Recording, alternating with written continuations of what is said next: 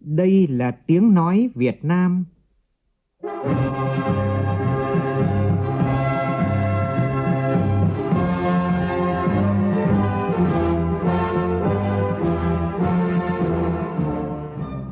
là tiếng nói Việt Nam, phát thanh từ Hà Nội, thủ đô nước Cộng hòa xã hội chủ nghĩa Việt Nam.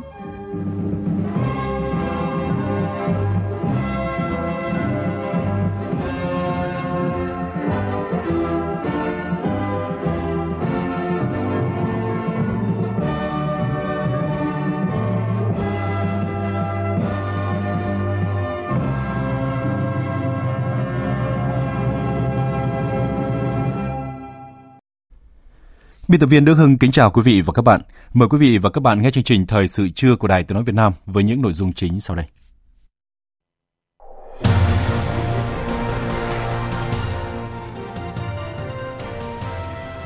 Tổng cục Dự trữ Nhà nước khẩn trương xuất cấp hơn 7.000 tấn gạo từ nguồn dự trữ quốc gia, hỗ trợ Tết cho hộ nghèo của 13 tỉnh, thành phố theo chỉ đạo của Thủ tướng Chính phủ.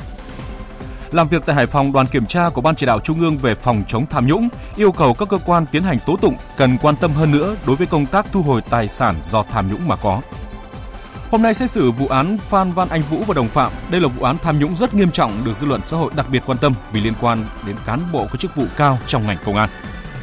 Hôm nay là ngày 23 tháng Chạp, người dân làm lễ tiễn ông công ông táo. Sau lễ cúng, cá chép sẽ được phóng sinh xuống các sông, hồ, ao đây là một nét văn hóa đẹp, một phong tục cổ truyền cần lưu giữ, nhưng hiện nay vẫn chưa có định hướng để phát huy những nét đẹp của phong tục cổ truyền này.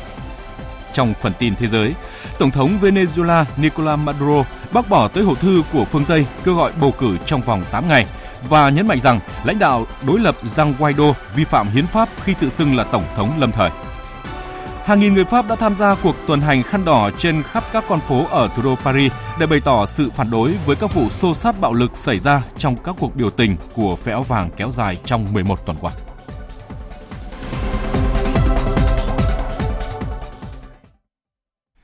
Bây giờ là nội dung chi tiết. Sáng nay tại Hải Phòng, đoàn kiểm tra của Ban chỉ đạo Trung ương về phòng chống tham nhũng do Bí thư Trung ương Đảng, Tránh án Tòa án nhân dân tối cao Nguyễn Hòa Bình, Ủy viên Ban chỉ đạo Trung ương về phòng chống tham nhũng làm trưởng đoàn, làm việc về kết quả kiểm tra công tác thu hồi tài sản bị chiếm đoạt thất thoát trong các vụ án hình sự về tham nhũng kinh tế tại thành phố Hải Phòng. Tin của Trường Giang, phóng viên Đài Tiếng nói Việt Nam thường trú tại khu vực Đông Bắc.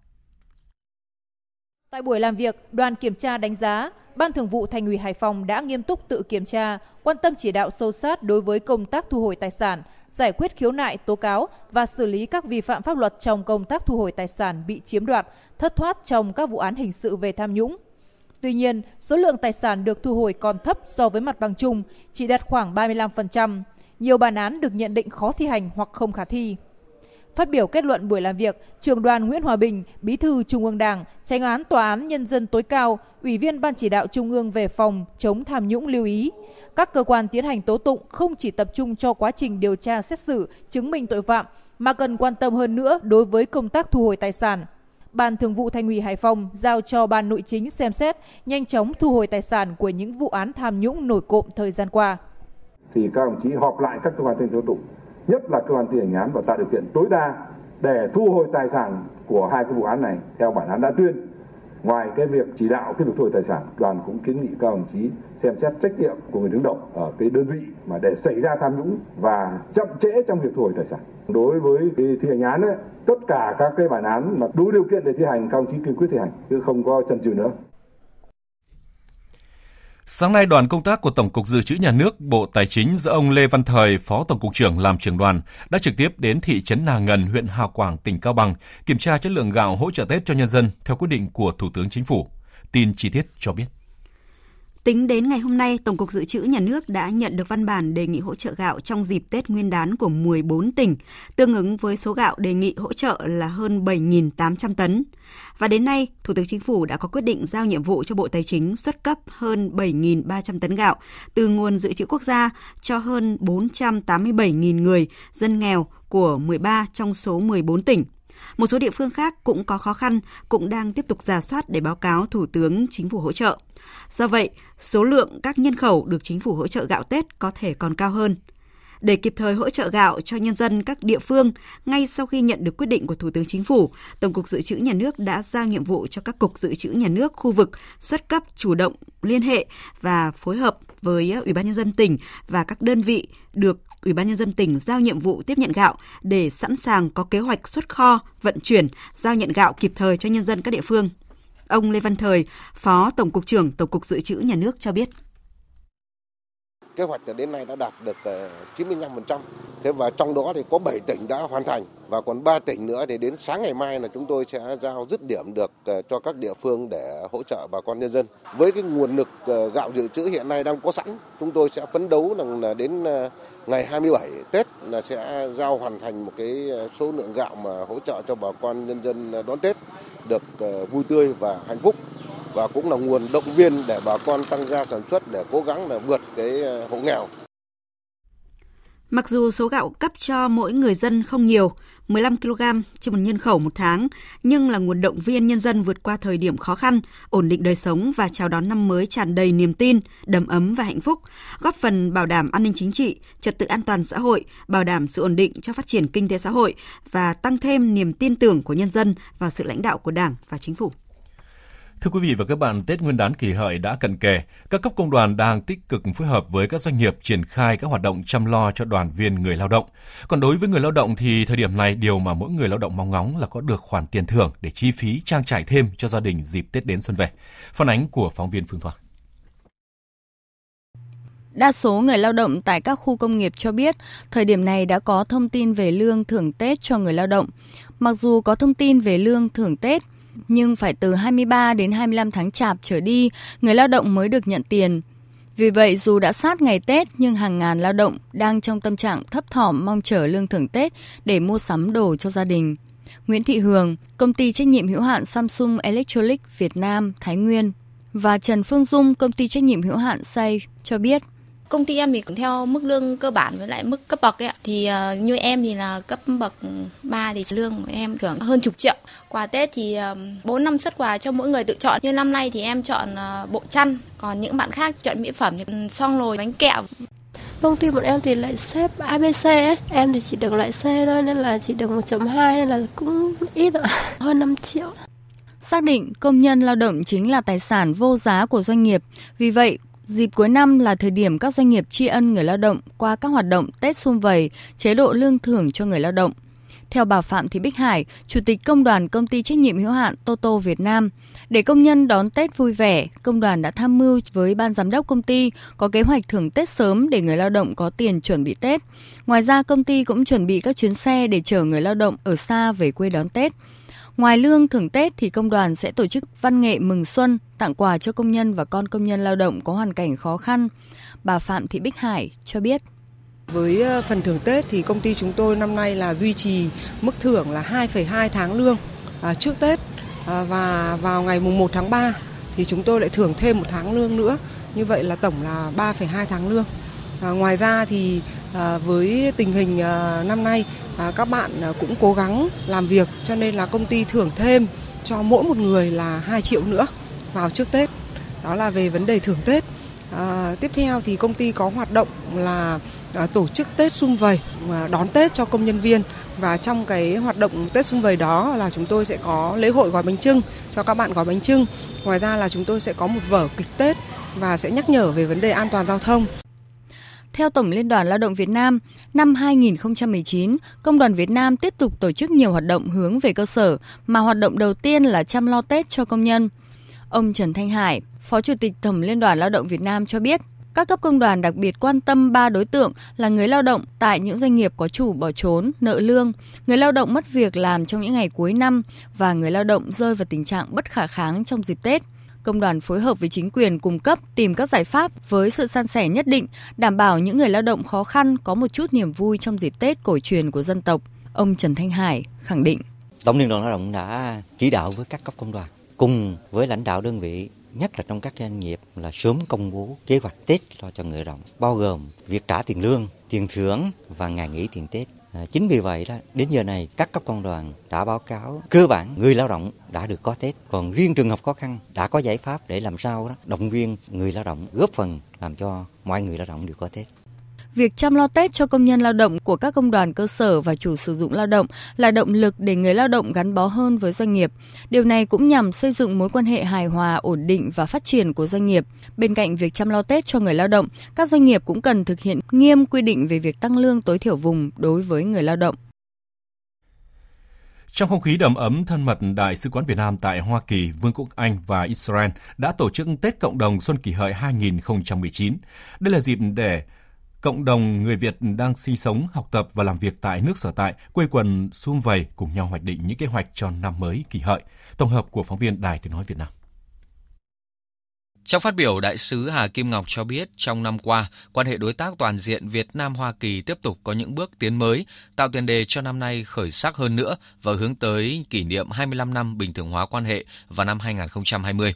Cộng đồng hơn 2 triệu người Việt Nam tại Hoa Kỳ tiếp tục lớn mạnh, tham gia ngày càng tích cực, sâu rộng và có những đóng góp quan trọng vào đời sống chính trị, kinh tế, văn hóa, khoa học công nghệ của Hoa Kỳ.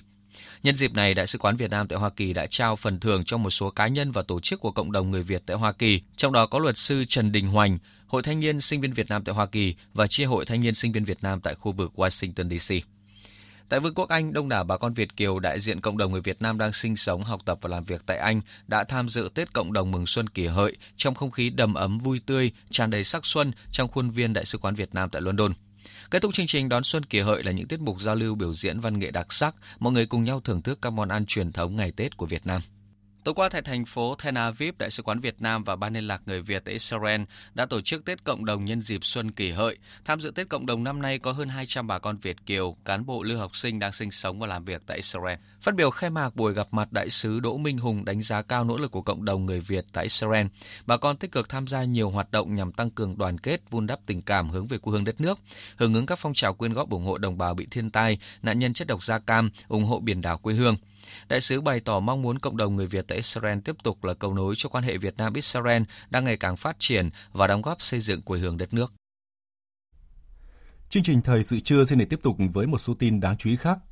Bộ Giáo dục và Đào tạo vừa công bố dự thảo thông tư sửa đổi bổ sung một số điều của quy chế tuyển sinh đại học hệ chính quy, tuyển sinh cao đẳng nhóm ngành đào tạo giáo viên hệ chính quy. Theo dự thảo này, trong mùa tuyển sinh 2019, dự kiến ngành sư phạm y khoa sẽ có ngưỡng đảm bảo chất lượng đầu vào, điểm sàn riêng. Tin của phóng viên Minh Hương.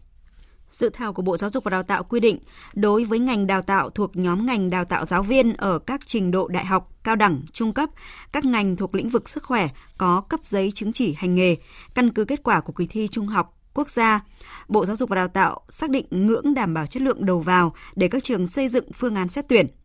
Cũng trong dự thảo, Bộ Giáo dục và Đào tạo yêu cầu các trường cung cấp đầy đủ các thông tin về điều kiện đảm bảo chất lượng như cơ sở vật chất, phòng học, phòng thực hành, thí nghiệm và các trang thiết bị chính yếu học liệu, đội ngũ giảng viên, quy mô đào tạo, tỷ lệ sinh viên chính quy có việc làm trong thời gian 12 tháng, kể từ khi tốt nghiệp của 2 năm gần nhất so với năm tuyển sinh theo khối ngành. Dự thảo sửa đổi này đang được đưa ra để lấy ý kiến đến hết ngày 24 tháng 2 tới. Sáng nay, Tòa án Nhân dân thành phố Hà Nội đưa ra xét xử vụ án lợi dụng chức vụ quyền hạn trong khi thi hành công vụ và thiếu trách nhiệm gây hậu quả nghiêm trọng xảy ra trong ngành công an liên quan đến Phan Văn Anh Vũ, tức Vũ Nhôm, và nguyên hai Thứ trưởng Bộ Công an là Bùi Văn Thành và Trần Việt Tân. Tin của phóng viên Việt Cường.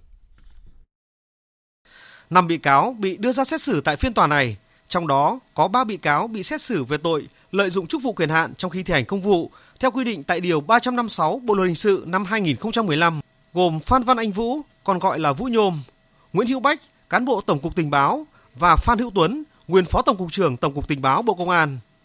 Và hai bị cáo bị xét xử về tội thiếu trách nhiệm gây hậu quả nghiêm trọng theo quy định tại Điều 285 Bộ Luật Hình sự năm 1999 gồm Bùi Văn Thành và Trần Việt Tân, nguyên Thứ trưởng Bộ Công an. Theo cáo trạng của Viện Kiểm sát Nhân dân tối cao, từ năm 2009 đến năm 2016, trên cơ sở đề xuất của Vũ Nhôm, ông Nguyễn Hữu Bách, cán bộ Tổng cục Tình báo đã tham mưu để cấp trên là Phan Hữu Tuấn, Phó Tổng cục trưởng Tổng cục Tình báo Bộ Công an, ký phát hành hoặc ký nháy trình lãnh đạo Bộ Công an ký nhiều văn bản. Trong đó có văn bản đề nghị Ủy ban nhân dân thành phố Đà Nẵng, Ủy ban nhân dân thành phố Hồ Chí Minh và một số cơ quan tạo điều kiện cho công ty cổ phần xây dựng Bắc Nam 79 và công ty cổ phần Nova Bắc Nam 79 được nhận quyền sử dụng đất và tài sản trên đất không qua đấu giá, xin giảm giá, giảm hệ số sinh lợi và một số ưu đãi khác đối với 7 căn nhà đất công sản, dự án bất động sản với tổng diện tích hơn 6.700 m2 và 26.700 m2 đất có tổng trị giá là 2.517 tỷ đồng. Sau đó, Vũ nhôm không dùng số tài sản trên vào mục đích phục vụ công tác nghiệp vụ mà chuyển thành tài sản cá nhân hoặc sang tên đổi chủ cho người thân trong gia đình. Đáng chú ý, một số trường hợp được chuyển nhượng, liên doanh với người khác nhằm thu lợi bất chính, gây thiệt hại cho nhà nước 1.159 tỷ đồng. Các cơ quan tố tụng xác định bị can Nguyễn Hữu Bách và Phan Hữu Tuấn cùng liên quan đến các văn bản của Bộ Công an tạo điều kiện giúp đỡ cho Vũ Nhôm thực hiện hành vi phạm tội đối với 6 dự án nhà đất công sản. Hành vi của hai bị cáo gây thiệt hại cho nhà nước 1.134 tỷ đồng. Trong khi đó, nguyên Thứ trưởng Bộ Công an Bùi Văn Thành liên quan đến nhà đất tại số 129 Pasteur khi thiếu trách nhiệm trong việc chỉ đạo kiểm tra theo dõi việc thẩm định giá. Hành vi của ông Thành tạo điều kiện để Phan Văn Anh Vũ chuyển nhượng nhà đất này cho người khác gây thiệt hại hơn 222 tỷ đồng.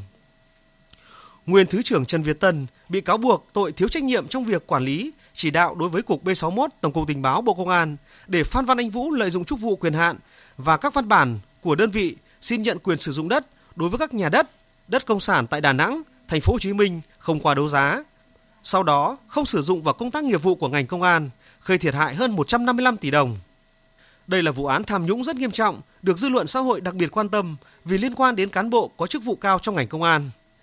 Những bị cáo bị cáo buộc lợi dụng chức vụ nhiệm vụ được giao hoặc thiếu trách nhiệm để giúp sức cho Vũ Nhôm thâu tóm các dự án nhà đất công sản có vị trí đắc địa ở Đà Nẵng và thành phố Hồ Chí Minh gây thiệt hại đặc biệt lớn cho nhà nước. Những ngày qua, không khí ở Hà Nội ô nhiễm rất nghiêm trọng và có thời điểm chất lượng không khí đã lên ngưỡng nguy hại, mức ô nhiễm không khí cao nhất mà theo khuyến cáo của các cơ quan chuyên môn thì mọi người nên hạn chế ra ngoài đường. Và chiều qua, nhiều nơi ghi nhận chỉ số đại diện chất lượng không khí rất cao như điểm đo Phạm Văn Đồng lên tới 240, xếp loại xấu, mức nguy hiểm thứ hai trong bảng chỉ số. Điểm đo hàng đậu là 238, xếp loại xấu. Điểm đo ở Chi cục Bảo vệ môi trường Hà Nội là 222. Điểm đo ở Tân Mai, chỉ số chất lượng không khí là 201, cùng ở mức xấu. 6 điểm đo khác chất lượng không khí cũng tiệm cận mức xấu. Xin được thông tin chi tiết hơn, theo bảng quy đổi giá trị chất lượng không khí, chỉ số không khí được chia làm 5 nhóm tương đương với 5 màu. Trong đó, với chỉ số chất lượng không khí từ 100 đến 200 màu cam, chất lượng không khí xếp loại kém. Những người nhạy cảm như là hen suyễn, bệnh phổi, tim mạch cần hạn chế ra ngoài. Chỉ số chất lượng không khí từ 201 đến 300 là màu đỏ và chất lượng không khí xấu, tất cả mọi người nên hạn chế ra ngoài. Lý giải về việc chất lượng không khí Hà Nội xấu đi đột ngột, tiến sĩ Hoàng Dương Tùng, Chủ tịch mạng lưới không khí sạch Việt Nam cho rằng có thể có hai nguyên nhân. Thứ nhất là do lượng người tham gia giao thông tăng cao trong dịp cận Tết. Thứ nữa, có thể là do hiện tượng nghịch nhiệt xảy ra. Đây là hiện tượng chỉ xảy ra trong mùa đông, có khả năng làm chất lượng không khí xấu đột ngột. Hiện tượng này xảy ra khi càng lên cao, nhiệt độ không khí càng cao, trái với quy luật thông thường là càng lên cao, nhiệt độ càng thấp.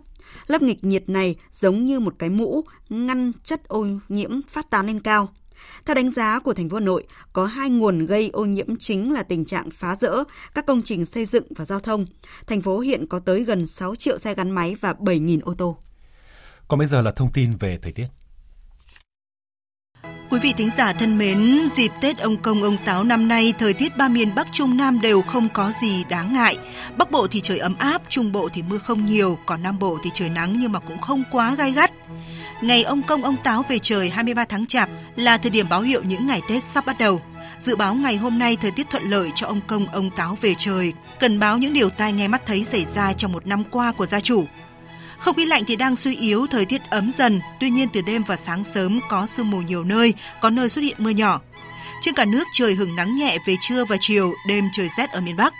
Tại khu vực Hà Nội, ban ngày có lúc hứng nắng nhẹ và nhiệt độ cao nhất trên 24 độ, trong khoảng thời gian từ 12 giờ đến 18 giờ. Sang đến ngày mai thì nhiệt độ duy trì từ 18 đến 24 độ, gió đông nam mạnh hơn, mây nhiều hơn, sương mù cũng nhiều hơn và sáng sớm có thể có mưa nhỏ. Khu vực Nam Bộ và Tây Nguyên những ngày này tiếp tục có nắng và nhiệt độ cao nhất tại Tây Nguyên trong khoảng 29 đến 30 độ, Nam Bộ trong khoảng 33 đến 35 độ và nắng nóng từ 35 độ trở lên chỉ xảy ra cục bộ ở các tỉnh Đông Nam Bộ mà thôi. Chương trình Thời sự trưa xin để tiếp tục với phần tin thế giới. Tổng thống Venezuela Maduro đang tiếp tục đối mặt với sức ép của phương Tây muốn lật đổ chính quyền của ông khi có thêm nhiều nước công nhận chức danh Tổng thống lâm thời tự phong của thủ lĩnh đối lập Venezuela Guaido. Có được sự hậu thuẫn của quân đội, Tổng thống Venezuela vẫn cứng cáp đáp trả nhằm bảo vệ chính quyền. Tổng hợp của biên tập viên Trần Nga. Sáng nay, Australia và các nước lớn ở châu Âu ủng hộ thủ lĩnh phe đối lập Venezuela Guaido làm tổng thống lâm thời cho tới khi các cuộc bầu cử mới được tổ chức. Hưởng ứng lời kêu gọi của Mỹ chọn một bên trong cuộc khủng hoảng Venezuela, một số nước ở khu vực như Canada, Colombia, Paraguay, Brazil, Chile, Argentina, Ecuador, Guatemala và Peru cũng như tổ chức các quốc gia châu Mỹ đã công nhận ông Guaido. Chính quyền Tổng thống Mỹ Donald Trump tuyên bố chấp nhận nhân vật đối lập Alfredo Vecchio làm đại diện ngoại giao của Venezuela tại Mỹ và kêu gọi thế giới cắt đứt quan hệ tài chính với chính quyền Tổng thống Maduro. Riêng New Zealand tuyên bố sẽ không công nhận chính thức bất kỳ bên nào trong cuộc khủng hoảng hiện nay ở Venezuela. Ngoại trưởng New Zealand cho rằng Venezuela cần quyết định tương lai của mình thông qua bầu cử tự do và công bằng. Tổng thống Maduro tiếp tục bác bỏ tối hậu thư quốc tế kêu gọi nước này tổ chức các cuộc bầu cử trong vòng 8 ngày. Ông khẳng định để ngỏ kênh đối thoại và một cuộc gặp giữa ông với Tổng thống Mỹ Donald Trump là không chắc chắn, nhưng không có nghĩa là không thể xảy ra. Hôm qua, ông đã dự buổi diễn tập quân sự với sự phô diễn của các thiết bị quân sự nhằm chứng tỏ với thế giới rằng ông vẫn còn sự hậu thuẫn của quân đội và cáo buộc thủ lĩnh đối lập Guaido đang tham gia cuộc đảo chính do Mỹ chỉ đạo.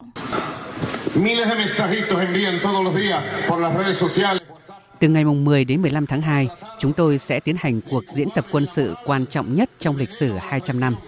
Điều quan trọng nhất là tạo tinh thần khích lệ cho quân đội để tất cả các đơn vị quân đội tin tưởng không thế lực nào dám đụng đến vùng đất thiêng của chúng tôi. Venezuela muốn hòa bình, nhưng chúng tôi phải chuẩn bị sẵn sàng bởi không ai tôn trọng kẻ yếu.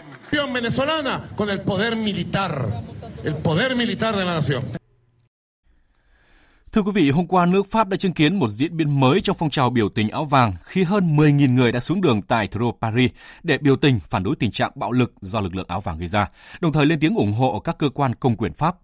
Những người biểu tình này mang khăn đỏ và tuyên bố là đã đến lúc họ không thể làm ngơ để mặc cho những người áo vàng đẩy nước Pháp rơi vào tình trạng bạo lực và vô tổ chức kéo dài. Trong khi đó, Tổng thống Pháp Emmanuel Macron thừa nhận cuộc khủng hoảng áo vàng hiện nay xuất phát từ những nguyên nhân sâu xa của nền dân chủ Pháp và hiện chính phủ của ông vẫn chưa có giải pháp hiệu quả để chấm dứt cuộc khủng hoảng này. Phóng viên Quang Dũng, thường trú Đài tiếng nói Việt Nam tại Pháp đưa tin. Phát biểu trước báo giới trong ngày 27 tháng 1 tại thủ đô Cairo của Ai Cập, nhân chuyến thăm chính thức 3 ngày đến nước này, Tổng thống Pháp Emmanuel Macron đã phân tích các nguyên nhân sâu xa của cuộc khủng hoảng áo vàng đang diễn ra tại Pháp từ cuối tháng 11 năm 2018 theo ông Macron, những cuộc biểu tình làm rúng động nước Pháp trong vài tháng qua của những người áo vàng xuất phát từ sự giận dữ tích tụ nhiều năm của người dân Pháp, chứ không chỉ trong 18 tháng cầm quyền của ông, và đó là sự giận dữ trước các bất cập của nền dân chủ Pháp mà ông hoàn toàn cảm thông và chia sẻ. Tổng thống Pháp cũng nhận định sẽ là ngây thơ nếu cho rằng những biện pháp cải cách mà chính quyền của ông tiến hành trong 18 tháng qua trong các lĩnh vực như luật lao động, đường sắt, bộ máy hành chính sẽ lập tức giải quyết được mọi vấn đề tồn động của nước Pháp. Vì thế, ông Macron cho rằng ông đang đi trên băng và thách thức trước mắt vẫn là rất lớn. Đây là lần đầu tiên Tổng thống Pháp Macron đưa ra các nhận định về cuộc khủng hoảng áo vàng bên ngoài khuôn khổ các bài phát biểu chính thức và trong bối cảnh gần 2 tuần sau khi chính quyền Pháp phát động cuộc tranh luận quốc gia để tìm lối thoát cho cuộc khủng hoảng áo vàng. Hiện tại cuộc khủng hoảng này vẫn đang diễn biến phức tạp. Cuối tuần qua, đợt xuống đường thứ 11 của phong trào áo vàng tiếp tục diễn ra trên khắp nước Pháp với khoảng gần 70.000 người tham gia. Xung đột liên quan tới sự cố radar trên biển giữa Hàn Quốc và Nhật Bản dường như đang gây tổn hại cho các hoạt động trao đổi quân sự giữa hai nước. Theo Bộ Quốc phòng và Hải quân Hàn Quốc, Đô đốc Kim Myung Su, tư lệnh hạm đội 1 Hải quân Hàn Quốc, vừa hủy chuyến thăm đã được lên kế hoạch tới Nhật Bản dự kiến vào tháng tới. Nhật báo Sankei Shimbun của Nhật Bản cuối tuần qua đưa tin Bộ Quốc phòng Nhật Bản đang xem xét lại kế hoạch triển khai tàu sân bay trực thăng Izumo tham gia một cuộc tập trận quốc tế dự kiến sẽ được khởi động vào tháng 4 tới tại vùng biển ngoài khơi, thành phố cảng phía nam của Hàn Quốc. Bộ trưởng Quốc phòng Nhật Bản Takeshi Iaoya cũng vừa khẳng định trước báo giới rằng ông đang cân nhắc để xác định hình thức tham gia tập trận của Nhật Bản sao cho phù hợp. Nhân chuyến thăm và biểu diễn tại Trung Quốc của đoàn nghệ thuật hữu nghị Triều Tiên, hôm qua Chủ tịch Trung Quốc Tập Cận Bình và phu nhân đã có buổi tiếp Phó Chủ tịch Ủy ban chấp hành Trung ương Đảng Lao động Triều Tiên Ri Su-yong. Tin của phóng viên Đài tiếng nói Việt Nam thường trú tại Bắc Kinh, Trung Quốc. Tại buổi tiếp, Chủ tịch Trung Quốc Tập Cận Bình nhấn mạnh Giao lưu văn hóa nghệ thuật là bộ phận cấu thành quan trọng trong quan hệ hữu nghị truyền thống giữa Trung Quốc và Triều Tiên. Hy vọng hai bên sẽ cùng nỗ lực thực hiện những nhận thức chung về tăng cường hợp tác giao lưu nghệ thuật giữa hai nước mà Chủ tịch Trung Quốc Tập Cận Bình và nhà lãnh đạo Triều Tiên Kim Jong-un đã đạt được. Năm 2019, kỷ niệm 70 năm hai nước thiết lập quan hệ ngoại giao, Trung Quốc mong muốn cùng Triều Tiên thực hiện những nhận thức chung giữa hai bên, nỗ lực vì hòa bình, ổn định, phồn vinh và phát triển của khu vực cũng như thế giới. Phó Chủ tịch Ủy ban chấp hành Trung ương Đảng Lao động Triều Tiên Ri Su Yung chuyển lời thăm hỏi của nhà lãnh đạo Triều Tiên Kim Jong-un tới Chủ tịch Trung Quốc Tập Cận Bình và phu nhân. Ông Ri Su Yung đánh giá chuyến thăm và biểu diễn của đoàn nghệ thuật Triều Tiên tại Trung Quốc dịp này nhằm thể hiện tình cảm nồng hậu của nhà lãnh đạo Triều Tiên Kim Jong-un, nhân dân Triều Tiên đối với cá nhân Chủ tịch Tập Cận Bình và nhân dân Trung Quốc. Triều Tiên sẽ quán triệt thực hiện những nhận thức chung mà lãnh đạo hai nước đã đạt được, tăng cường hợp tác, mở ra chương mới trong quan hệ hữu nghị hai nước. Giới chức Brazil đưa ra cảnh báo nguy cơ vỡ một con đập nữa cũng tại thành phố Brumadinho, nơi vừa chứng kiến thảm họa vỡ đập khiến ít nhất 58 người thiệt mạng. Báo động được đưa ra chiều qua cho biết mực nước của con đập này hiện đang ở mức rất cao. Đáng chú ý con đập này cũng là một phần của tổ hợp mỏ quặng sắt và nằm gần vị trí con đập đã vỡ trước đó hai ngày. Công tác sơ tán người dân trong vùng nguy hiểm đang được triển khai nhanh chóng. Tính đến sáng nay theo giờ Việt Nam, số nạn nhân thiệt mạng trong vụ vỡ đập hồ chứa thải tại quặng sắt ở bang Minas Gerais, đông nam Brazil, được xác nhận là ít nhất 58 người và còn khoảng là 305 người vẫn đang mất tích. Hiện thì các nhân viên cứu hộ vẫn đang chạy đua với thời gian để tìm kiếm người mất tích. Chính phủ Brazil đã cam kết tiến hành một cuộc điều tra toàn diện vỡ đập này. Tổng thống nước này Bolsonaro đã tới nơi xảy ra thảm họa để giám sát tình hình, đồng thời cam kết cung cấp mọi nguồn lực hỗ trợ công tác cứu hộ cũng như khắc phục hậu quả.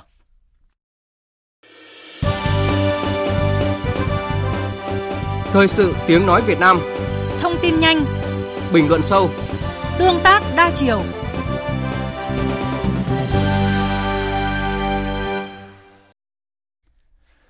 Thưa quý vị và các bạn, như vậy là chỉ còn đúng một tuần nữa là đến Tết Nguyên đán. Vấn đề được người lao động quan tâm nhất lúc này có lẽ chính là thưởng Tết. Trong khi một doanh nghiệp thuộc lĩnh vực tài chính ngân hàng ở thành phố Hồ Chí Minh lập mức thưởng Tết cao kỷ lục nhất cả nước với số tiền lên đến gần 1 tỷ 200 triệu đồng. Thì cũng như mọi năm, mức thưởng Tết của giáo viên ở vùng nông thôn, miền núi hải đảo, đặc biệt là thầy cô cắm bản vùng cao lại là câu chuyện buồn. Những giáo viên nơi đây không có thưởng Tết, có chăng chỉ là món quà vô cùng nhỏ bé có tính tượng trưng như một tờ lịch đơn. Đây là câu chuyện không mới nhưng vẫn luôn thời sự mỗi dịp Tết đến xuân về, khi cả xã hội lại ngậm ngùi về một thực tế là có quá bất công với những người làm nghề cao quý nhất trong những nghề cao quý nơi vùng sâu vùng xa. Vì sao nghịch lý này vẫn kéo dài nhiều năm qua? Phải làm gì để giúp các thầy cô giáo căn bản có một cái Tết đầy đủ và ấm áp hơn? Đây là vấn đề được đề cập trong mục tiêu điểm ngay sau đây với phần trình bày của biên tập viên Hải quân. Chất lượng nguồn lao động sẽ là cái nhân tố then chốt quyết định năng lực cạnh tranh của doanh nghiệp. Và do vậy, việc quan tâm đến quyền và lợi ích hợp pháp của người lao động, quan tâm đến tiền lương, tiền thưởng và trong đó có cái tiền thưởng Tết giúp tạo ra một niềm tin, sự hứng khởi cho người lao động trong việc hợp tác với giới chủ trong những nỗ lực sáng tạo để vượt qua khó khăn, thúc đẩy cái sự phát triển của doanh nghiệp. Vừa rồi là phát biểu của ông Vũ Tiến Lộc, Chủ tịch Phòng Thương mại và Công nghiệp Việt Nam. Có lẽ chính vì ý thức được tầm quan trọng của tiền thưởng Tết sẽ giúp tạo ra niềm tin và sự hứng khởi cho người lao động, từ đó nỗ lực sáng tạo để thúc đẩy sự phát triển của doanh nghiệp. Nên những năm qua, 64% doanh nghiệp trong cả nước đã quyết định thưởng cao hơn một tháng lương cho người lao động trong dịp Tết. Dõi theo các con số về mức độ thưởng Tết từ nhiều năm qua, có thể nhận thấy khoảng cách chênh lệch giữa các mức thưởng Tết ngày càng tăng. Chính điều này đã chỉ ra hố sâu về sự cách biệt giàu nghèo trong xã hội. Thầy giáo Cù Huy Hoàn, trưởng phòng giáo dục đào tạo huyện Điện Biên Đông, tỉnh Điện Biên cho biết, dịp này cả huyện được 40 triệu đồng mà không phải tiền thưởng Tết. Số tiền này để dành hỗ trợ các thầy cô giáo đang khó khăn như gặp tai nạn, mắc bệnh nani. Còn tiền thưởng Tết không có trong tiêu chuẩn. Chia sẻ với những khó khăn của đồng nghiệp vùng sâu vùng xa, cô Quách Mỹ Dung, giảng viên khoa tiếng Anh, trường Đại học Hà Nội cho rằng đây quả thực là câu chuyện rất buồn nghe và đọc về cái thưởng của giáo viên nói chung và đặc biệt là giáo viên ở vùng cao thì cái cảm giác là rất buồn. Bởi vì nghề giáo là nghề cao quý nhất, đáng nhẽ là phải được quan tâm rất là nhiều thì sự quan tâm của xã hội đối với cả người giáo viên là chưa ổn. Tôi cũng đã có dịp đi công tác lên các cái điểm trường miền núi và gặp những cái đồng nghiệp ở đấy thì thấy họ phải đi rất là xa để đi dạy và họ rất là khó khăn thế mà bây giờ được thưởng rất là ít như thế thì đúng là rất đáng chạnh lòng. Bởi vì là xã hội bây giờ có những nơi người ta được thưởng rất là nhiều, có khi hàng mấy trăm triệu. Mà trong khi giáo viên chúng tôi, đặc biệt là giáo viên ở các cái tỉnh miền núi như thế thì tôi nghĩ là không những là buồn mà là đáng quan ngại. Thế hệ sau này có phát triển được không? Phải nhận được sự giáo dục của những người giáo viên đấy. Mà khi cái cuộc sống của họ quá khó khăn như vậy, tôi không nghĩ rằng là cái chất lượng giáo dục có thể đảm bảo được tốt theo giáo sư tiến sĩ Đào Trọng Thi, nguyên chủ nhiệm Ủy ban Văn hóa Giáo dục Thanh niên Thiếu niên và Nhi đồng của Quốc hội, đúng là trong ngành giáo dục không có chế độ thưởng Tết, nhưng các trường ở tỉnh, thành phố lớn, vùng đồng bằng, dù thế nào, các thầy cô cũng có thêm một khoản thu nhập để ăn Tết. Còn ở miền núi, mỗi dịp như thế này, khi hỏi về khoản tiền mà ai cũng rất mong đợi kia, hầu như câu trả lời luôn là cái lắc đầu. Giáo viên nói chung, đặc biệt ở vùng nông thôn nữa, Tết làm gì có thưởng gì đâu vì nếu có thưởng thì nhà trường phải có nguồn thu, cái đó phải tính ngoài ngân sách. Mà trong khi đó thì nhà trường làm gì có? Ở đô thị, ở thành phố ấy, may ra còn có một chút. Thế còn ờ, ở nông thôn nói chung, trong đó đặc biệt vùng sâu, vùng xa thì gần như không có. Thì cái đó là hoàn cảnh chung. Thế và tôi nghĩ là kể ra thì cũng rất là bất công đối với giáo viên, đặc biệt là giáo viên ở những vùng khó khăn. Với tất cả những người lao động bình thường, món tiền thưởng cuối năm luôn được trông đợi để lo toan, vun vén cho một cái Tết đầm ấm. Chính vì thế mà khoản thưởng Tết luôn được trông mong hơn bao giờ hết vào dịp này. Ở một góc nhìn khác, nếu coi tiền thưởng Tết như là một thước đo về sự thành công của nghề nghiệp, thì nhìn vào thực tế hiện nay, có lẽ không biết sẽ lấy ai để theo đuổi sự nghiệp chồng người, nhất là ở những nơi hẻo lánh, thâm sơn cùng cốc. Để giải quyết vấn đề này, ông Đỗ Mạnh Hùng, nguyên Phó chủ nhiệm Văn phòng Quốc hội, đề xuất sự vào cuộc từ cả ba cấp độ. Thứ nhất ý, là đối với người sử dụng lao động ở đây là nhà trường này, rồi ủy ban dân các cấp và cao hơn nữa là chính phủ. Bởi viên chức của chúng ta toàn là viên chức công của nhà nước. Thế thì người sử dụng lao động phải có kế hoạch bố trí ngân sách để tạo cái nguồn làm tiền thưởng cho thầy cô giáo ở các cái vùng sâu vùng xa, nhất là các cái trường cấm bản này. Cái thứ hai nữa là chúng ta phải xã hội hóa huy động từ xã hội để tạo khoản kinh phí để làm nguồn vào cái tiền thưởng cho các thầy cô giáo của chúng ta là hết sức cần thiết và khả thi và có thể làm được. Thứ ba nữa là chúng ta có cơ chế khác đặc biệt là cơ chế khoán để các cái đơn vị sự nghiệp công lập có thể tạo nguồn kinh phí để bố trí sử dụng vào những cái dịp thưởng Tết như thế này. Và nếu mà như vậy, tôi nghĩ rằng chúng ta cũng sẽ từng bước tháo gỡ được cái khó khăn để động viên các thầy cô giáo của chúng ta, nhất là dịp Tết đến xuân này.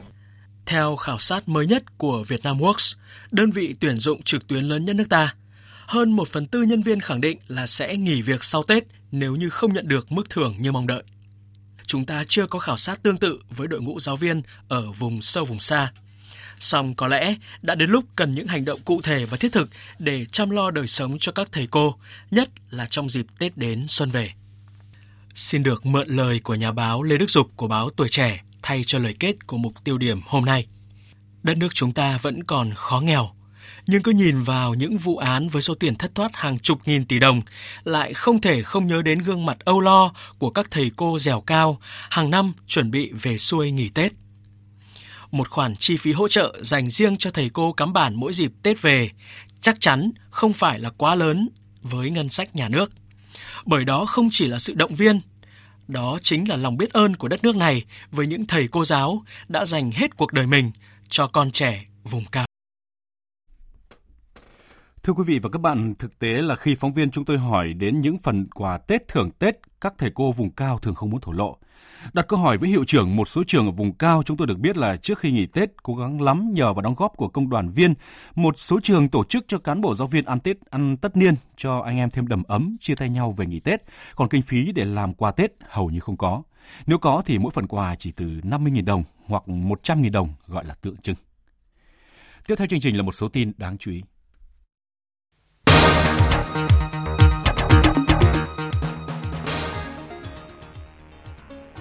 Nhiều đoàn tàu hôm nay tiếp tục bị chậm giờ sau sự cố tàu chật bánh ở Bình Thuận. Hôm nay là ngày 23 tháng Chạp, người dân làm lễ tiến ông công ông táo. Sau lễ cúng, cá chép sẽ được phóng sinh xuống các sông hồ ao. Đây là một nét văn hóa đẹp, một phong tục cổ truyền cần lưu giữ, nhưng hiện nay vẫn chưa có định hướng để phát huy những nét đẹp phong tục cổ truyền này. Vòng đàm phán hòa bình tiếp theo giữa Taliban và Mỹ về Afghanistan dự kiến diễn ra vào ngày 25 tháng 2 tới, với hy vọng sẽ sớm chấm dứt về cuộc chiến kéo dài nhất của Mỹ tại Afghanistan.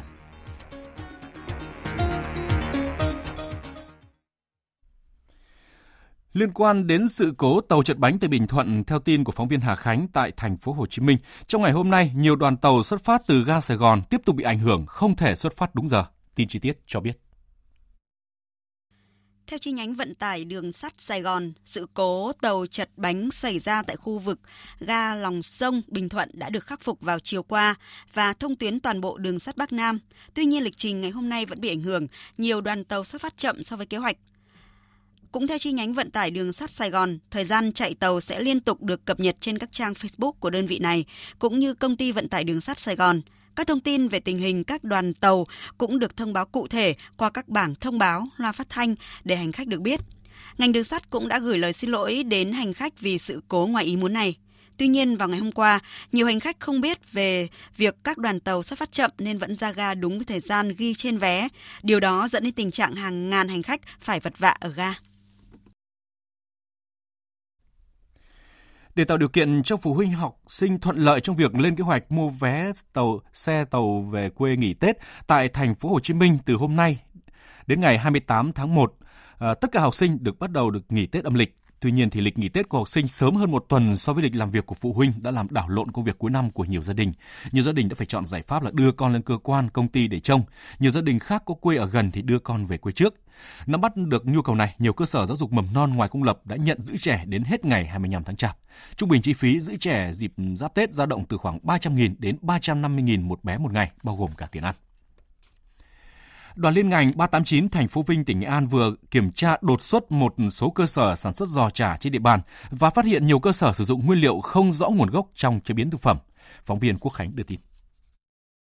Tại cơ sở sản xuất giò chả xúc xích của Nguyễn Văn Ánh ở khối 1 phường Hồng Sơn thành phố Vinh, đoàn kiểm tra phát hiện hàng trăm kg nguyên liệu bao gồm mỡ lợn đông lạnh, thịt xay cùng nhiều gói phụ gia, chất bảo quản, chất tạo hương vị thịt bò, chất tạo khói và làm giòn, vỏ gói xúc xích đều không có nguồn gốc xuất xứ. Cũng kiểm tra tại công ty trách nhiệm hữu hạn thực phẩm Quang Trung ở phường Quán Bầu, thành phố Vinh, phát hiện hàng trăm kg giò chả có sử dụng chất phụ gia thực phẩm do Trung Quốc sản xuất. Lực lượng chức năng đã tiến hành lập biên bản, tạm giữ toàn bộ sản phẩm cũng như nguyên liệu phụ gia chế biến thực phẩm nói trên để tiến hành xử lý theo đúng quy định của pháp luật. Dịp này, lực lượng chức năng thành phố Vinh đã xử lý 10 cơ sở vi phạm thu giữ 42,2 kg pháo, 300 chai thuốc nhuộm tóc, 433 chai dầu gội đầu, gần 200 hộp mỹ phẩm các loại và hàng chục chai nước hoa quả, hộp sữa bột, hộp thực phẩm chức năng. Trung tá Trần Đức Thân, quyền trưởng công an thành phố Vinh cho biết. Chúng tôi là tăng cường công tác kiểm tra phối hợp, à, thực hiện bắt rất nhiều cái vụ à, là kinh doanh hàng hóa không rõ nguồn gốc. Gần Tết Nguyên đán thì cái, cái nguy cơ này càng ngày càng phức tạp. Chúng tôi đã chủ động lập kế hoạch triển khai đồng bộ các biện pháp nghiệp vụ và đặc biệt là huy động à, lực lượng công an cơ sở để chủ động nắm cái tình hình ở tại các địa điểm, các địa bàn mà hoạt động buôn bán hay thương mại, đặc biệt là các khu chợ, các trung tâm thương mại lớn Trung tâm Bảo tồn Di tích Cố đô Huế hôm nay tổ chức lễ dựng nêu tại Đại Nội Huế đón Xuân Kỷ Hợi 2019. Lễ dựng nêu năm nay được tổ chức tại ba địa điểm là Triệu Tổ Miếu, Hiển Lâm Các Thế Miếu và Đại Nội Huế và Điện Long An, Bảo tàng cổ vật Cung đình Huế số 3 Lê Trực, thành phố Huế. Đây là một hoạt động nhằm tái hiện nghi lễ xưa của người của dân tộc Việt Nam nói chung, triều đình nhà Nguyễn nói riêng, tạo điểm nhấn trong chuỗi hoạt động văn hóa du lịch mừng Xuân Kỷ Hợi 2019 thu hút sự quan tâm của đông đảo công chúng và khách du lịch. Cùng thời gian với lễ dựng nêu, Trung tâm Bảo tồn Di tích Cố đô Huế còn tổ chức chương trình Hương xưa bánh tét tại Cung Diên Thọ cùng với phiên lễ đổi gác tại Ngọ Môn, các trò chơi cung đình, trình diễn thư pháp tại sân sau Điện Thái Hòa, múa lân sư rồng, trình diễn võ thuật cổ truyền mang lại những trải nghiệm về hương sắc Tết cũ qua những màu sắc truyền thống. Chương trình Hương sư bánh tét còn bao gồm các âm điệu ca Huế, các trò chơi cung đình và dân gian như đổ xăm hường bài vụ, trình diễn thư pháp tặng chữ, đặc biệt là hội thi gói bánh trưng bánh tét có sức gợi nhớ về Tết cổ truyền của dân tộc. Theo tiến sĩ Phan Thanh Hải, giám đốc Trung tâm Bảo tồn Di tích Cố Đô Huế, hình ảnh cây nêu từ bao đời nay đã được coi là biểu tượng thi liêng của ngày Tết Nguyên đán đối với người dân Việt, gắn liền với một sự tích huyền thoại mang đậm tính nhân văn sâu sắc. Ngày xuân dựng nêu để mong muốn những điều tốt đẹp cho một năm mới đang tới. Hình ảnh cây nêu vươn mình đón nắng xuân biểu thị cho sức sống xuân đang trỗi dậy trong mỗi người dân Việt. Tại tỉnh Hậu Giang sáng nay diễn ra lễ khai mạc Hội Báo Xuân, triển lãm ảnh và cuộc thi bình chọn ấn phẩm xuân năm 2019. Hội Báo Xuân, triển lãm ảnh và cuộc thi bình chọn ấn phẩm xuân 2019 được tổ chức từ hôm nay đến ngày 13 tháng 2 tới tại di tích lịch sử Chiến thắng Trương Thiện, phường 5, thành phố Vị Thanh. Hội Báo Xuân trưng bày trên 1.000 ấn phẩm gồm báo xuân của Trung ương và các địa phương trên cả nước. Các ấn phẩm Xuân tham gia cuộc thi bình chọn ấn phẩm Xuân kỷ hợi tỉnh Hậu Giang, sách chuyên đề về Đảng Cộng sản Việt Nam, Chủ tịch Hồ Chí Minh, sách về biển đảo Việt Nam, địa chí Hậu Giang. Tại hội báo còn trưng bày các bộ ảnh về thành tựu kinh tế, chính trị, văn hóa, xã hội, quốc phòng, an ninh tỉnh Hậu Giang năm 2018, bộ ảnh 50 năm thực hiện di trúc Chủ tịch Hồ Chí Minh, bản đồ và tư liệu Hoàng Sa Trường Sa của Việt Nam, những bằng chứng lịch sử và pháp lý và ảnh đạt giải cuộc thi ảnh nghệ thuật Xuân Kỷ Hợi 2019. Hôm nay ngày 23 tháng Chạp theo phong tục cổ truyền, người dân làm lễ tiễn đưa ông công, ông táo với mong muốn được xá tội trong năm cũ và bước sang một năm mới với thiện tâm, cầu mong sức khỏe, hạnh phúc và may mắn. Tuy nhiên đáng tiếc là hoạt động văn hóa tâm linh ý nghĩa này đến nay vẫn chưa được các địa phương và ngành chức năng quan tâm phát huy những nét đẹp vốn có. Ghi nhận của phóng viên Kim Thanh và Nguyên Dung. Ngay từ sáng sớm, tại các chợ ở thành phố Hà Nội, những quầy bán cá chép làm lễ đã rất đông khách. Cá chép tiện ông công ông táo thường là cá chép vàng với giá dao động từ 15 đến 40.000 đồng một bộ cá, ba con, tùy vào kích cỡ cá. Mức giá này có phần giảm hơn so với năm trước từ 5 đến 10.000 đồng một bộ. 20.000 một bộ. Bác này bộ nha bác nhé. Lấy lại to lại nhỏ. Lại nhỏ nó không phải. Theo phong tục, lễ cúng ông công ông táo thường đầy đủ các món mặn, món ngọt và không thể thiếu được trong lễ cúng là bộ cá chép sống ba con và bộ ba mũ áo ông công ông táo nếu không có cá chép sống, có thể thay thế bằng cá chép giấy, nhưng nhất thiết phải là cá chép, vì theo quan niệm dân gian, chỉ giống cá này mới có thể vượt vũ môn hóa rồng để đưa ông công ông táo về trời. Tuy nhiên, việc sắm lễ cúng cũng không quá công nghệ, mỗi gia đình thường làm theo suy nghĩ và tấm lòng của mình. Có đầy đủ gà, rồi là canh măng, đấy, bánh trưng, ngọt thì hoa quả đấy, rồi là, là cá chép, có cả bộ ông công táo mình không làm được cơm thì mình cúng uh, đĩa xôi với khanh giò với hoa quả thôi. Như uh, đồ công táo gọi mình thành tâm tâm linh là chính thôi chứ còn không phải là mình uh, đầy đủ thì nó biết là đủ. Quan niệm dân gian cho rằng lễ cúng ông công ông táo phải kết thúc trước chính ngọ tức 12 giờ trưa ngày 23 tháng Chạp để ông táo kịp về trời trong ngày. Vì vậy hoạt động cúng lễ thường diễn ra giải rác từ ngày 20 tháng Chạp, nhưng nhiều người cho rằng phải cúng đúng ngày mới được linh thiêng. Lệ là cúng vào trước 12 giờ trưa, đi chợ chuẩn bị đồ lễ và thắp hương trước cái giờ đó. Từ trước tới giờ đúng ngày thì là cúng. À, nhà tôi đã cúng ông công táo từ 22 tháng 12 rồi, qua tức là ngày hôm qua. Dù lễ cúng thời gian cúng ông công ông táo có thể khác nhau, nhưng những điều thiện mà tâm linh hướng đến và những mong ước tốt lành của gia chủ thì đều giống nhau.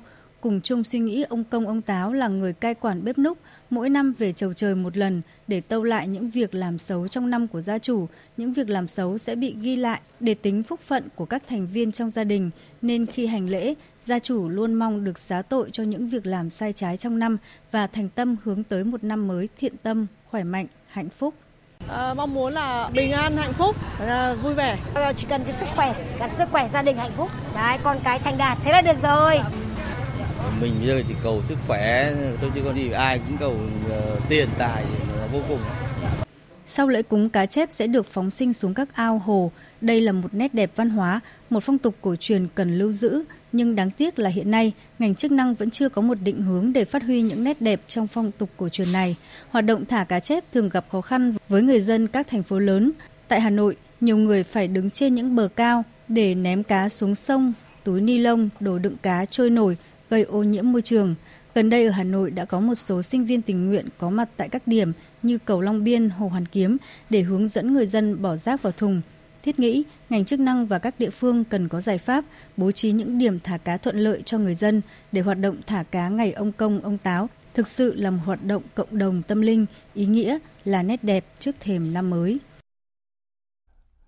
Theo tin chúng tôi vừa mới nhận được thì Cục Văn hóa cơ sở, Bộ Văn hóa Thể thao và Du lịch vừa có công văn gửi Sở Văn hóa Thể thao và Du lịch, Sở Văn hóa và Thể thao các tỉnh thành phố trực thuộc Trung ương về công tác quản lý và tổ chức lễ hội năm 2019, trong đó đề xuất các giải pháp nhằm hạn chế đốt đồ mã, vàng mã hoạt động lễ hội năm 2019 được diễn ra an toàn, lành mạnh, thiết thực, hiệu quả, đáp ứng nhu cầu của nhân dân và du khách. Cục Văn hóa cơ sở đề nghị các cơ quan chức năng tại địa phương thực hiện có hiệu quả nội dung chỉ đạo của Bộ Văn hóa, Thể thao và Du lịch về việc tăng cường công tác quản lý và tổ chức lễ hội năm 2019. Ngoài ra, ra soát, thống kê, phân loại lễ hội, lễ hội truyền thống, lễ hội văn hóa, lễ hội ngành nghề và lễ hội có nguồn gốc từ nước ngoài kiến nghị với Cục Quản lý Thị trường cấp tỉnh kiểm soát, khuyến nghị các cơ quan kinh doanh đồ mã hạn chế kinh doanh những mặt hàng đồ mã không phù hợp với thuần phong mỹ tục và việc đốt các mặt hàng đồ mã nêu trên các cơ sở thờ tự, di tích, lễ hội trong sinh hoạt tín ngưỡng tâm linh của nhân dân, đồng thời tăng cường công tác thanh tra, kiểm tra và xử lý vi phạm trong hoạt động lễ hội. Đến giữa tháng 1 này, cả nước đã thu thập được gần 1 triệu 400 nghìn địa chỉ các địa danh nhà dân nhằm phục vụ cho việc xây dựng bản đồ số Việt Nam. Theo kế hoạch thì trong tháng 1 này, tất cả các tỉnh, thành phố sẽ hoàn thành việc thu nhập thu thập dữ liệu này trên toàn quốc và dự kiến có thể khai thác bắt đầu từ quý 2 tới. Đây là nền tảng bản đồ cho người Việt, là cơ sở để tạo ra các ứng dụng trong nhiều lĩnh vực nhằm tạo lập và chia sẻ dữ liệu nền tảng địa chỉ tới từng số nhà, từng địa chỉ trên quy mô toàn quốc, gồm địa chỉ các địa danh, cơ quan hành chính, trường học, văn hóa, y tế, giáo dục, các địa danh du lịch và cả địa chỉ nhà dân, Cuối năm ngoái, Tổng công ty Bưu điện Việt Nam được giao nhiệm vụ phối hợp với Trung ương Đoàn Thanh niên Cộng sản Hồ Chí Minh và Đại học Quốc gia Hà Nội xây dựng và triển khai dự án nền tảng dữ liệu bản đồ số Việt Nam. Từ tháng 11 năm ngoái, hai địa phương đầu tiên được lựa chọn thí điểm triển khai là Phú Yên và Hậu Giang. Thông qua smartphone đã cài đặt phần mềm có các tính năng thu thập dữ liệu gắn tọa độ, thời gian, chụp ảnh, mỗi nhân viên bưu điện, đoàn viên, thanh niên sẽ thực hiện thu thập tên địa chỉ, hộ gia đình, cửa hàng, địa điểm. Địa chỉ chi tiết của địa điểm như là số nhà, đường phố, hẻm, xóm và các ghi chú về loại đối tượng, nhà hàng, nhà dân, ngân hàng. Sau khi xác nhận thông tin chuẩn, dữ liệu sẽ được tích hợp và đưa lên bản đồ số Việt Nam Tổng cục Hải quan cũng vừa chính thức lên tiếng sau khi có thông tin cho rằng là cổng thông tin một cửa quốc gia bị sập làm nhiều doanh nghiệp xuất khẩu bị tê liệt. Theo giải thích của ngành hải quan từ sáng ngày 25 tháng 1, hệ thống thông quan điện tử phiên bản 5 gặp sự cố do cùng lúc hai máy chủ tại Trung tâm Quản lý vận hành hệ thống lỗi phần cứng dừng hoạt động. Sau khi tập trung nguồn lực tiến hành các biện pháp kỹ thuật để thay thế máy chủ gặp sự cố và đến 21 giờ cùng ngày, hệ thống đã trở lại hoạt động bình thường. Đại diện Tổng cục Hải quan cho biết, hệ thống này chỉ là hệ thống hỗ trợ cho hệ thống thông quan tự động chứ không phải là hệ thống một cửa quốc gia. Phía Hải quan khẳng định trong thời gian hệ thống gặp sự cố, hoạt động kết nối trao đổi thông tin với các bộ ngành vẫn được thực hiện thông qua hệ thống một cửa quốc gia và một cửa ASEAN. Năm qua đã có tổng cộng gần 66.000 cuộc gọi của người dân đến đường dây nóng của Bộ Y tế. Trước đó, Bộ đã xử lý khiển trách kỷ luật 182 trường hợp được phản ánh. Theo Bộ Y tế, hiện nay tình trạng cung ứng dịch vụ y tế Việt Nam đang có nhiều bất cập. Nhiều bệnh viện tuyến trên loay hoay xử lý việc quá tải mà không tập trung nâng cao chất lượng khám chữa bệnh, thay đổi thái độ phục vụ làm hài lòng người bệnh. Bên cạnh đó, người dân chưa tin tưởng đến khám chữa bệnh tại trạm y tế. Nhiều người khi bệnh nặng mới đến cơ sở y tế nên tỷ lệ chuyển tuyến vượt tuyến còn khá phổ biến. Bộ Y tế yêu cầu thời gian tới các bệnh viện tuyến trên, tuyến trung ương cần tập trung vào các dịch vụ cao, đồng thời chủ động phòng chống dịch bệnh truyền nhiễm và bệnh không lây nhiễm. Công an huyện Crong Năng, tỉnh Đắk Lắk vừa ra lệnh khởi tố vụ án khởi tố bị can với đối tượng vi phạm luật giao thông và dọa đốt xe đánh cảnh sát giao thông. Theo đó, cơ quan chức năng tỉnh Đắk Lắc đã ra lệnh khởi tố vụ án khởi tố bị can đối với Phan Thanh Tùng để tiếp tục điều tra về hành vi chống người thi hành công vụ. Trước đó, tổ tuần tra phát hiện Tùng chạy xe máy chở người không đội mũ bảo hiểm nên dừng xe kiểm tra. Tùng không xuất trình được giấy tờ cần thiết, tổ tuần tra yêu cầu đo nồng độ cồn nhưng Tùng không chấp hành. Do đó, lực lượng chức năng đã lập biên bản các lỗi vi phạm rồi tạm giữ xe ô mô tô, đưa xe lên thùng. Và Tùng liền leo lên thùng xe ô tô, mở nắp xăng xe máy của mình rồi bật lửa, đòi đốt xe. Sau đó Tùng còn đấm vào đầu một cán bộ cảnh sát giao thông. Xin được tiếp tục chương trình với phần tin thế giới về vòng đàm phán hòa bình tiếp theo giữa Taliban và Mỹ về vấn đề Afghanistan, dự kiến sẽ diễn ra vào ngày 25 tháng 2 tới.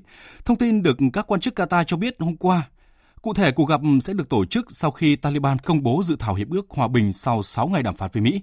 Dự thảo hiệp ước đưa ra một lộ trình rút quân đội nước ngoài khỏi Afghanistan trong vòng 18 tháng, với hy vọng sẽ sớm chấm dứt cuộc chiến dài nhất của Mỹ tại Afghanistan. Theo các nguồn tin từ phía Taliban, trong dự thảo hiệp ước, nhóm vũ trang này đảm bảo rằng sẽ không cho phép Al-Qaeda hay tổ chức nhà nước Hồi giáo tự xưng tấn công Mỹ và các đồng minh tại Afghanistan. Đây là một yêu cầu quan trọng của Mỹ trong các cuộc đàm phán. Bất chấp sự hiện diện của lực lượng quân đội nước ngoài do Mỹ dẫn đầu huấn luyện, cố vấn và trợ giúp lực lượng an ninh Afghanistan, Taliban vẫn kiểm soát gần một nửa lãnh thổ quốc gia Nam Á này. Các bảo đảm tương tự liên quan đến các nhóm khác cũng được đưa ra với Pakistan trong dự thảo hiệp ước. Taliban cũng muốn là một phần trong chính phủ lâm thời sau bất cứ một lệnh ngừng bắn nào được đưa ra. Hiện chưa rõ liệu dự thảo đã được sự chấp nhận của cả Mỹ và Taliban hay chưa, cũng như thời điểm hoàn thành và ký kết. Đặc phái viên Mỹ về Afghanistan, ông Khalizad hôm qua đã đến Kabul để tìm kiếm sự hợp tác từ phía chính phủ Afghanistan trong các cuộc đối thoại hòa bình với Taliban. Tiếp theo chương trình là trang tin đầu tư tài chính và bản tin thể thao. Trang tin đầu tư tài chính. Thưa quý vị và các bạn, chênh lệch giữa giá vàng trong nước và giá vàng thế giới chỉ còn 400.000 đồng một lượng. Cụ thể, trong phiên giao dịch hôm nay, công ty vàng bạc đá quý Bảo Tín Minh Châu, giá vàng thương hiệu dòng Thăng Long niêm yết mua vào ở mức 36 triệu 440 000 đồng một lượng và bán ra ở mức 36 triệu 890 000 đồng một lượng. Ngân hàng Nhà nước Việt Nam công bố tỷ giá trung tâm của đồng Việt Nam với đô la Mỹ áp dụng cho ngày hôm nay, 1 đô la Mỹ đổi được 22.858 đồng Việt Nam. Ngân hàng Nhà nước vừa khẳng định thực trạng tín dụng đen hoành hành thời gian qua có một phần trách nhiệm của ngành ngân hàng. Vì vậy, muốn đẩy lùi được tín dụng phi chính thức, còn gọi là tín dụng đen với lãi suất cắt cổ, thì trước hết phải đẩy mạnh tín dụng chính thức về vùng sâu, vùng xa để người dân thấy được việc vay vốn ngân hàng không quá khó khăn, phức tạp. Nếu người dân tiếp cận được tín dụng qua kênh chính thức khi có nhu cầu vốn với thủ tục hồ sơ đơn giản thì sẽ không tìm đến tín dụng đen. Tổng cục Hải quan vừa chính thức lên tiếng sau khi có thông tin cho rằng cổng thông tin một cửa quốc gia bị sập, làm nhiều doanh nghiệp xuất nhập khẩu bị tê liệt. Cụ thể là từ 10 giờ sáng ngày 25 tháng 1, hệ thống thông quan điện tử phiên bản 5 TQDT-V5 gặp sự cố do cùng lúc hai máy chủ tại Trung tâm Quản lý vận hành hệ thống lỗi phần cứng dừng hoạt động sau khi tập trung nguồn lực tiến hành các biện pháp kỹ thuật để thay thế máy chủ gặp sự cố. Đến 21 giờ cùng ngày, hệ thống đã trở lại hoạt động bình thường. Theo Tổng cục Hải quan, TQDT V5 chỉ là hệ thống bổ trợ cho hệ thống thông quan hàng hóa tự động chứ không phải là hệ thống một cửa quốc gia. Hệ thống TQDT V5 thực hiện các chức năng chính là hỗ trợ cán bộ hải quan ghi nhận biên bản bàn giao hàng hóa trong trường hợp hàng hóa được vận chuyển giữa các địa điểm chịu sự giám sát hải quan. Hệ thống này cũng hỗ trợ cán bộ hải quan cập nhật dữ liệu các tờ khai giấy đăng ký bằng phương pháp thủ công. Với các chức năng này, Hải quan thừa nhận hệ thống TQDT V5 gặp sự cố sẽ gây khó khăn cho cán bộ hải quan trong việc theo dõi hàng hóa vận chuyển, chịu sự giám sát hải quan. Tuy nhiên, trong trường hợp hệ thống sự cố, cán bộ hải quan sẽ thực hiện bằng phương pháp thủ công và cập nhật lại dữ liệu sau khi hệ thống phục hồi. Thời gian hệ thống gặp sự cố, hoạt động kết nối, trao đổi thông tin với các bộ ngành vẫn được thực hiện thông qua hệ thống một cửa quốc gia và một cửa ASEAN. Bước vào phiên giao dịch đầu tuần, dòng tiền càng trở nên ít hơn khi thị trường chỉ có một vài phiên giao dịch nữa sẽ có kỳ nghỉ Tết dài ngày. Tuy nhiên, nhóm cổ phiếu Blue Chip cùng một số mã lớn đang là lực đỡ chính tiếp sức cho thị trường nhích bước. Tại thời điểm 11 giờ trưa nay, VN Index đạt 911,17 điểm, HNX Index đạt 102,24 điểm, Upcom Index đạt 54,04 điểm. Thưa quý vị và các bạn, thị trường chứng khoán trong những phiên cận Tết Nguyên đán được ví như cảnh chợ chiều với không khí khá điều hưu. Các chỉ số giao dịch rằng co nhẹ, tuy nhiên nhóm cổ phiếu ngân hàng lại là điểm nhấn của thị trường trong tuần qua khi được nhà đầu tư trong nước và nước ngoài khá săn đón. Vậy dòng cổ phiếu ngân hàng có duy trì được sức hút trên thị trường chứng khoán tuần cuối cùng của năm nay không? Phóng viên Đài Tiếng nói Việt Nam đã có cuộc trao đổi với chuyên gia chứng khoán Lê Ngọc Nam, Phó trưởng phòng nghiên cứu tư vấn đầu tư công ty chứng khoán Tân Việt. Mời quý vị và các bạn cùng theo dõi. Thưa ông, diễn biến thị trường trong tháng 1 diễn ra khá tẻ nhạt, thanh khoản thì vẫn đang ghi nhận ở cái mức thấp. Vậy với góc nhìn của chuyên gia chứng khoán thì theo ông cái tuần giao dịch cuối cùng của năm Mậu Tuất này có chuyển biến theo cái chiều hướng nào? Giao dịch trung bình hàng ngày chỉ tương đương khoảng năm 2015 thôi. Trong khi đó thì hiện tại quy mô của thị trường cũng đã lớn hơn khá là nhiều. Trong tuần cuối cùng của năm 2018 thì tôi nhận thấy rằng có lẽ xung quanh cái tuần Tết này thanh khoản vẫn duy trì ở mức khoảng 2.000 tỷ trên sàn HORM mà thôi. Vâng, tuần qua thì dù không quá khởi sắc nhưng nhóm cổ phiếu ngân hàng thì gây chú ý nhất trong bối cảnh ẩm đạm chung của thị trường. Trong đó thì nhà đầu tư nước ngoài mua vào cũng khá mạnh cái nhóm cổ phiếu này. Vậy theo ông thì cái nhóm cổ phiếu ngân hàng có tiếp tục duy trì đà tăng trong tuần mới này không ạ? Trong năm 2018 này tôi nhận thấy hiện tại thanh khoản vẫn đang tương đối yếu và chỉ số cũng chỉ giao dịch xung quanh độ khoảng 900 điểm và cũng không có thực nhiều ờ, thông tin mới xuất hiện trên thị trường. Thêm vào đó là cái yếu tố nhà đầu tư muốn tổng kết năm đầu tư 2018 thông thường vào tuần cuối cùng do đó thì có khả năng thị trường sẽ tiếp tục giao dịch khá là tầm chừng, cũng ờ, khá là khác tôi cho rằng tùy từng năm thị trường có những cái diễn biến khác nhau. Vì vậy thì năm 2018 có thể là sẽ duy trì ở mức tăng trưởng thấp và điểm số giao dịch xung quanh mức 900 hiện tại. Vâng thưa ông, tuần vừa qua một số ngân hàng thương mại cũng có cái động thái là giảm lãi suất huy động. Vậy ông đánh giá và nhìn nhận như thế nào về cái sự một số ngân hàng thương mại giảm lãi suất huy động như vậy thì có tác động như thế nào đến thị trường chứng khoán Việt Nam ạ? Tôi cho rằng tổng thể lãi suất trái phiếu chính phủ các kỳ hạn cũng đã tăng tương đối mạnh so với thời điểm tháng 4 tháng 5 năm 2018. Do đó tôi cho rằng việc một số ngân hàng đơn lẻ nó có lãi suất huy động thấp hơn hiện tại không có tác động nhiều đến thị trường chứng khoán. Vâng, xin cảm ơn ông.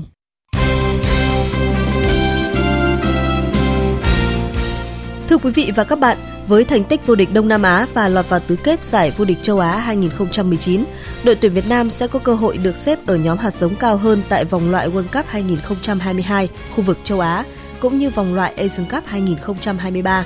Nếu duy trì được thứ hạng 16 châu Á trên bảng xếp hạng FIFA hiện tại cho đến khi bốc thăm chia bảng vòng loại World Cup và Asian Cup, Việt Nam sẽ có lợi thế được phân vào nhóm hạt giống số 2 của giải và có cơ hội gặp những đối thủ yếu hơn. Trong khi đó với màn thể hiện ấn tượng tại Asian Cup 2019, có hai vị trí của đội tuyển Việt Nam là thủ môn Đặng Văn Lâm và hậu vệ Đoàn Văn Hậu được tờ Goal lựa chọn vào đội hình tiêu biểu của vòng tứ kết. Về thủ thành Đặng Văn Lâm, tờ báo này đánh giá thủ môn của đội tuyển Việt Nam đã có ít nhất 4 lần làm nản lòng các chân sút Nhật Bản, trong đó có tình huống cản phá đẳng cấp thế giới ở cuối hiệp 1. Văn Lâm xứng đáng là thủ môn hay nhất vòng tứ kết Asian Cup. Trước khi sang Thái Lan thi đấu cho câu lạc bộ Muang Thong United, thủ thành Đặng Văn Lâm đã có tâm thư tri ân câu lạc bộ Hải Phòng và người hâm mộ. Trên trang Facebook, Đặng Văn Lâm viết: "Xin cảm ơn lãnh đạo câu lạc bộ bóng đá Hải Phòng, đặc biệt Lâm muốn gửi lời cảm ơn đến các cổ động viên bóng đá Hải Phòng nói riêng, cổ động viên Việt Nam nói chung đã luôn theo dõi, động viên và ủng hộ cá nhân Lâm cũng như đội bóng trong suốt thời gian qua." Thông tin Đặng Văn Lâm chuyển sang Thái Lan thi đấu được công bố từ trước khi anh cùng đội tuyển quốc gia tham dự Asian Cup 2019. Hợp đồng của Đặng Văn Lâm với câu lạc bộ Muang Thong United có thời hạn 3 năm với mức lương 10.000 đô la một tháng. Sau khi về nước, trung vệ đội trưởng đội tuyển quốc gia Quế Ngọc Hải đã chính thức có buổi lễ ra mắt đội bóng mới là câu lạc bộ Viettel. Trung vệ 25 tuổi này sẽ gia nhập đội bóng quân đội với bản hợp đồng có thời hạn 3 năm cùng mức phí lót tay lên tới 8 tỷ đồng. Với việc ký hợp đồng thành công với thủ quân đội tuyển Việt Nam, đội bóng quân đội đang có bộ đôi trung vệ cực kỳ đẳng cấp là Ngọc Hải và Tiến Dũng, đều là trụ cột ở hàng thủ của đội tuyển quốc gia ở thời điểm hiện tại. Đêm qua và dạng sáng nay diễn ra hai cặp đấu của vòng 4 cúp FA, trong đó Chelsea giành vé đi tiếp, còn Tottenham bị loại. Huấn luyện viên Maurizio Sarri của Chelsea chỉ tung ra sân đội hình phần lớn là cầu thủ trẻ hoặc thường xuyên ngồi dự bị trong cuộc tiếp đón Sheffield Wednesday nhưng đội chủ nhà vẫn chơi hoàn toàn áp đảo và thắng đậm 3-0 với cú đúp của Vigan và pha lập công của cầu thủ 19 tuổi Hudson Odoi. Phát biểu sau trận đấu, trợ lý Gianfranco Zola đánh giá cao màn trình diễn của các cầu thủ Chelsea và nhấn mạnh tầm quan trọng của các cầu thủ trẻ.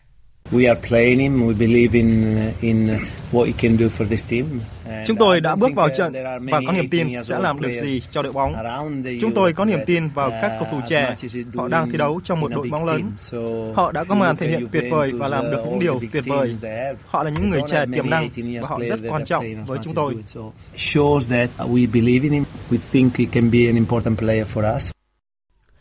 Trái với Chelsea, Tottenham gây thất vọng khi để thua 0-2 trong chuyến làm khách trên sân Selhurst Park của Crystal Palace. Trận này đội khách vắng cả ba trụ cột trên hàng công là Harry Kane, Son Heung-min và Dele Alli. Còn hai cầu thủ đã lập công mang về chiến thắng cho Crystal Palace là Conor Wickham và Andros Townsend. Phát biểu sau trận đấu, huấn luyện viên Pochettino thừa nhận Tottenham đã thật sự gặp khó khăn. Yes, it's difficult because when you are focused on the semi-final against Chelsea Thursday. Thật là khó khăn bởi vì chúng tôi vừa thi đấu bán kết cúp liên đoàn với Chelsea và ở trận đấu hôm nay chúng tôi cũng không có được lực lượng mạnh nhất.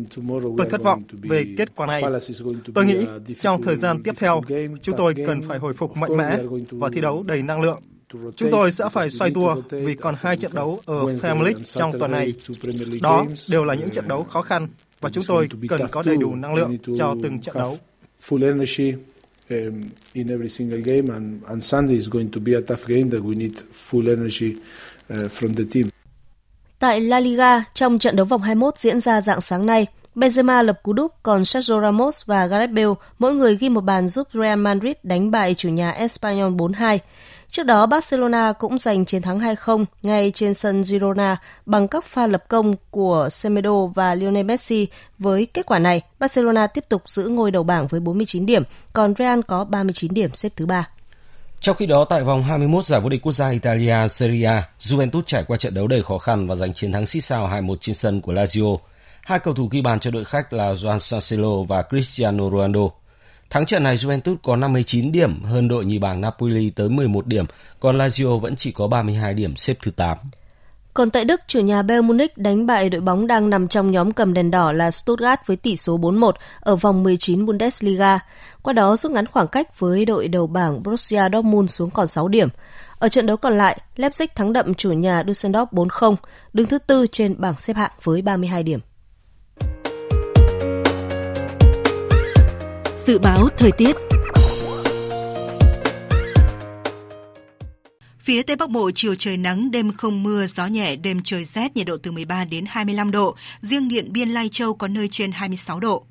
Phía Đông Bắc Bộ chiều trời nắng, đêm có mưa nhỏ vài nơi, gió Đông Bắc đến Đông cấp 2, cấp 3, đêm trời rét, nhiệt độ từ 15 đến 25 độ. Các tỉnh từ Thanh Hóa đến Thừa Thiên Huế có mưa vài nơi, riêng phía Bắc chiều trời nắng, gió nhẹ, đêm trời rét, nhiệt độ từ 16 đến 25 độ. Các tỉnh ven biển từ Đà Nẵng đến Bình Thuận chiều nắng, đêm có mưa rào vài nơi, gió đông bắc cấp 2 cấp 3, nhiệt độ từ 20 đến 29 độ, phía Nam 28 đến 31 độ. Tây Nguyên chiều nắng, đêm không mưa, gió đông bắc đến đông cấp 2 cấp 3, nhiệt độ từ 14 đến 28 độ. Nam Bộ chiều nắng, đêm không mưa, gió đông bắc đến đông cấp 2 cấp 3, nhiệt độ từ 21 đến 33 độ. Khu vực Hà Nội chiều trời nắng, đêm không mưa, gió đông bắc đến đông cấp 2 cấp 3, đêm trời rét, nhiệt độ từ 16 đến 25 độ. Dự báo thời tiết biển, vịnh Bắc Bộ có mưa vài nơi, sáng sớm có nơi có sương mù, tầm nhìn xa trên 10 km, giảm xuống dưới 1 km trong sương mù, gió Đông Bắc đến Đông cấp 3, cấp 4.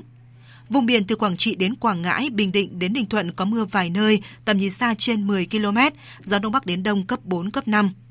Vùng biển từ Bình Thuận đến Cà Mau có mưa rào vài nơi, tầm nhìn xa trên 10 km, gió Đông Bắc cấp 6, giật cấp 7, cấp 8, biển động. Vùng biển từ Cà Mau đến Kiên Giang bao gồm cả Phú Quốc có mưa rào vài nơi, tầm nhìn xa trên 10 km, gió Đông Bắc đến Đông cấp 4. Khu vực Bắc Biển Đông có mưa vài nơi, tầm nhìn xa trên 10 km, gió Đông Bắc cấp 5, chiều nay có lúc cấp 6, giật cấp 7, biển động. Khu vực Nam Biển Đông có mưa rào và rông vài nơi, tầm nhìn xa trên 10 km, gió Đông Bắc cấp 5, riêng vùng biển phía Tây chiều nay cấp 6, giật cấp 7, cấp 8, biển động. Khu vực quần đảo Hoàng Sa thuộc thành phố Đà Nẵng có mưa vài nơi, tầm nhìn xa trên 10 km, gió Đông Bắc cấp 5. Khu vực quần đảo Trường Sa thuộc tỉnh Khánh Hòa có mưa rào và rông vài nơi, tầm nhìn xa trên 10 km, gió Đông Bắc cấp 5, riêng vùng biển phía Tây chiều nay cấp 6, giật cấp 7, cấp 8, biển động. Vịnh Thái Lan có mưa rào và rông vài nơi, tầm nhìn xa trên 10 km, gió Đông Bắc cấp 3, cấp 4. Những thông tin về thời tiết cũng đã kết thúc chương trình Thời sự trưa nay. Chương trình do các biên tập viên Đức Hưng, Nguyễn Hằng, Hằng Nga cùng kỹ thuật viên Hồng Vân phối hợp thực hiện, chịu trách nhiệm nội dung Nguyễn Thị Thủy Vân. Xin cảm ơn sự quan tâm lắng nghe của quý vị và các bạn. Xin chào và hẹn gặp lại.